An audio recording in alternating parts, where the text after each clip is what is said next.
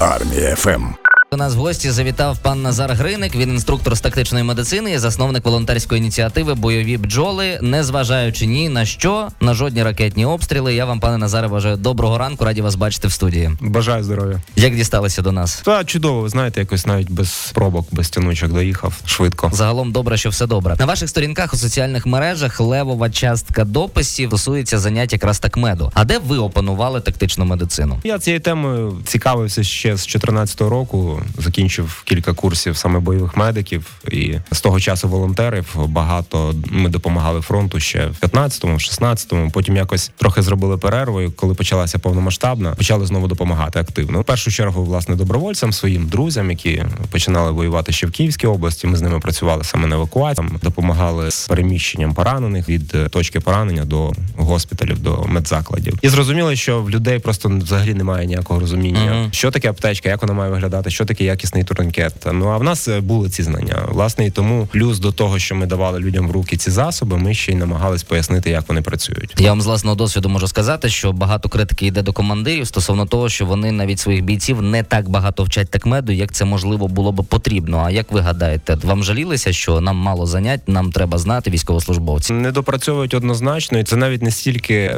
проблема саме армії, а проблема взагалі всієї системи. Тобто, починаючи від шкіл, вузів, організацій, тих же офісних, які можуть організовувати для своїх працівників ці курси, і закінчуючи, звичайно ж, армією. Є як такий- виправити? Давайте скажемо, Да, ну, подумаємо. Є просто таке загальне зрозуміння того, що там о, да, треба провести такмет. Ми провели такмет один раз там в якомусь там 16-17 році, і все. Типу, всі все знають, для чого ж типу повторювати. А річ тут така, що це тактильна навичка, тобто м'язова пам'ять. Тут треба її відпрацьовувати постійно з повторами. Це так, як грубо кажучи, вчитись їздити на авто. Ви ж не можете там пройти курси, отримати права і потім 5 років не їздити, потім сісти і поїхати. Це буде дуже складно. Ви будете думати над всім. А є насправді, от і скажімо так, чотири рівні знань. Перший рівень це там, грубо кажучи, ви щось знаєте, десь читали, але ви нічого не вмієте робити. Другий рівень це коли ви читали, щось пробували робити, але робите це по інструкції. Так, третій рівень це коли ви читали, знаєте, робите, але все ж таки думаєте над тим, що ви робите. І четвертий рівень це власне така несвідома компетентність. Це коли ви вже настільки добре це повторювали, знаєте, все робили тисячі разів, що коли приходить час X, ви робите це на автоматі. Грубо кажучи, як їздити на машині. Да? Якщо людина там 10-15 років має досвід, вона не думає, як вона переключає передачі, там да, коли вона зупиняється і так далі. От до цього рівня нам треба довести хоча б базові навики зупинки кровотечі. Тобто, щоб у кожного був турнікет, і він вмів ним користувати, щоб у кожного був кровоспинний засіб, тиснуча пов'язка, бандаж, і він вмів ним користуватись. І до речі, про турнікети. Неякісний турнікет це проблема взагалі? Біда? Чи, чи якось він також працює? Це велика біда. Я недавно з аптечок комбата і замкомбата одного з таких штурмових підрозділів витягнув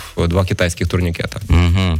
А як відрізнити китайський від нормального? Там є ряд ознак, які в відео я озвучував, багато експертів озвучує по ринку. В першу чергу це маркування, це та ж торгова марка. Ну ми рекомендуємо турнікети CAT, Combat Application турнікет, американський стандарт, золотий стандарт. Фактично з нього почалися всі от е, історії з турнікетами ще з 2000-х років. І він поки що, на нашу думку, там CAT сьомої генерації, CAT 7 так званий. Він найкращий. Є ще українські аналоги, той же Січ, досить непоганий Дніпро, але гратися з такими лотерейними штуками, як китайські турнікети, точно ні. Вони дуже подібні на американські, на CAT, але там немає маркування і вони набагато гіршої якості. Проблема їхня, яка вони просто можуть е, тріснути при використанні. При першому накладанні, наприклад, той же важіль ламається, і боєць, на жаль, 200. А як швидко треба вміти накладати турнікет? Взагалі, по-моєму, є український рекорд е, в 7 секунд.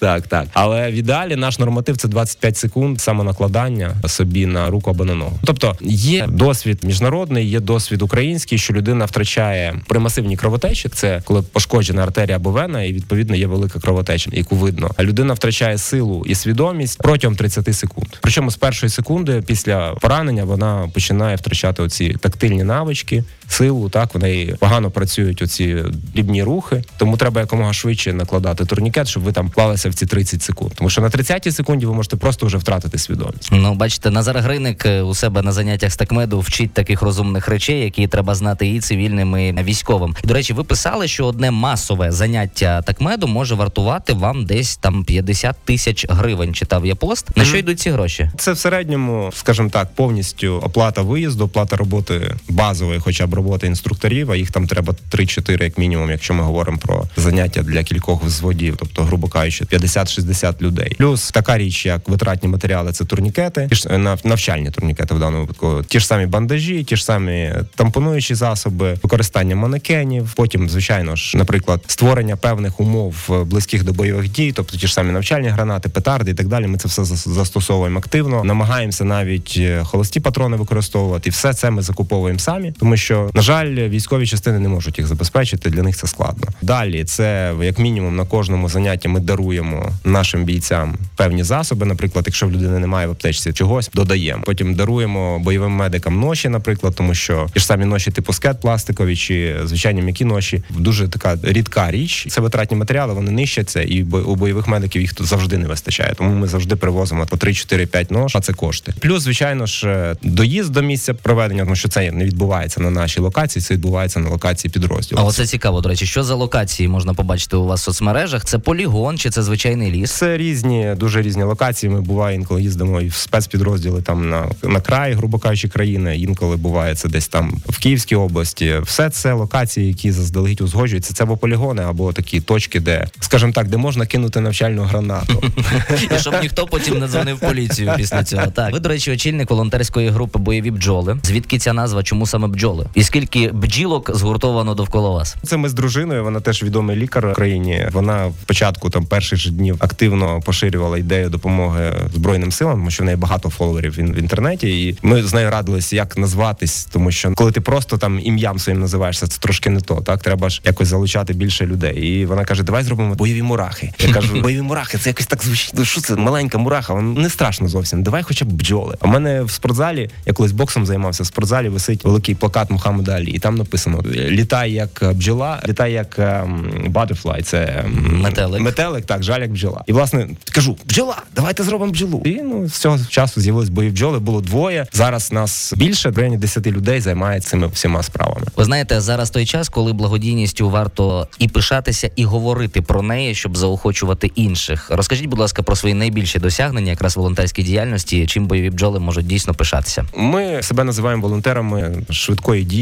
чи там quick, rea- quick rea- reaction volunteers, Так тому що швидко приймаємо рішення. Якщо до нас звертається боєць, буквально через день-два він вже отримує те, що він хотів. Якщо підрозділ звертається, можливо, буде до тижня, але в нас немає якихось складних форм, заявок, наказів, які треба там попідписувати. Місяць часу це займає. Це перше, напевно, що нас відрізняє від інших. Ми крім того, щоб передавати в руки безпосередньо допомогу, ми ще пояснюємо, як вона працює. То якщо ти даєш людині аптечку, треба чітко описати, що там, і пересвідчитись в тому, що людина знає, як нею користуватись. От часто даєш бійцю, кажеш, вмієш користуватись. Він каже, да. Ви починаєш питати конкретно, а оце що? Він ну, опускає очі, починає відчувається, що Не до кінця. щось трошки не довчив. Так і тоді пропонуєш, давайте ми вам проведемо ці курси з тактичної медицини, тому що це дійсно те, що рятує життя. І таким чином ми вже за крайні два роки більше двох тисяч бійців навчили, і більше сотні медиків бойових, які о, зараз працюють на передовій. Їх вже забирають на стаб-пункти з окопів, тому що вони достатньо навчені і знають такі речі, які не знають навіть інколи звичайні медики. Розумієте, цивільна медицина і військова медицина це трошки різні речі. Там різні умови, Звичайно. різні загрози і різні результати. Де можна знайти бойових бджіл, як долучитися до добрих Та ініціатив? просто заходите в Google, набираєте бойові бджоли України. Там всі наші соцмережі, більше 50 тисяч підписників. Відео. Ми багато робимо освітньої роботи. Тобто наша задача це зробити так, щоб герої, знаєте, як кажуть, слава Україні, героям слава. Героям слава, але герої мають бути живі. Звичайно, звичайно. Це от наша мета і наша місія. Ми хочемо, щоб е, якомога більше людей повернулися з е, живими і неушкодженими. Ну, Якщо говорити про таку, знаєте, просвітницьку роботу, ви як людина дотична до такого питання складного. Останнім часом були розмови стосовно легалізації медичного канабісу. Що скажете ви, як інструктор з тактичної медицини і людина, яка ну точно рятувала життя іншим людям? Нічого поганого в цьому не бачу. Наприклад, більше бачу шкоди в алкоголі ніж в канабісі. Хоча сам я не вживаю ні алкоголь, ні канабіс, але скажімо так, в медичних цілях це органічний продукт, який не є різким засобом, на відміну від, наприклад, тих же хімічних обезболів, морфінів і так далі. Він діє м'яко і для якихось конкретних цілей, так як в Україні це прописано в цьому законі. Може він не ідеальний, але принаймні він регламентує саме для медичних цілей використання цього канабісу. Я не бачу якихось особливих тут проблем. Знаєте, в Україні часто от люди люблять впадати в крайності, там битись в припадках. І якщо ми бачимо, що є якісь речі, які працюють, то чому б їх поступово не почати застосовувати, а потім подивитися, як воно працює. У нас ж є відповідні органи, там контролюючі поліція, які можуть працювати, і вони працюють. Тому я не бачу проблем з е,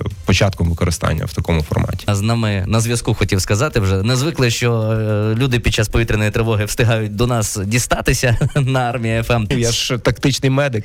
Та поміж крапельками. Назар Гриник сьогодні був в гостях на армії ФМ, інструктор з тактичної медицини і засновник волонтерської ініціативи Бойові бджоли. Армія ФМ.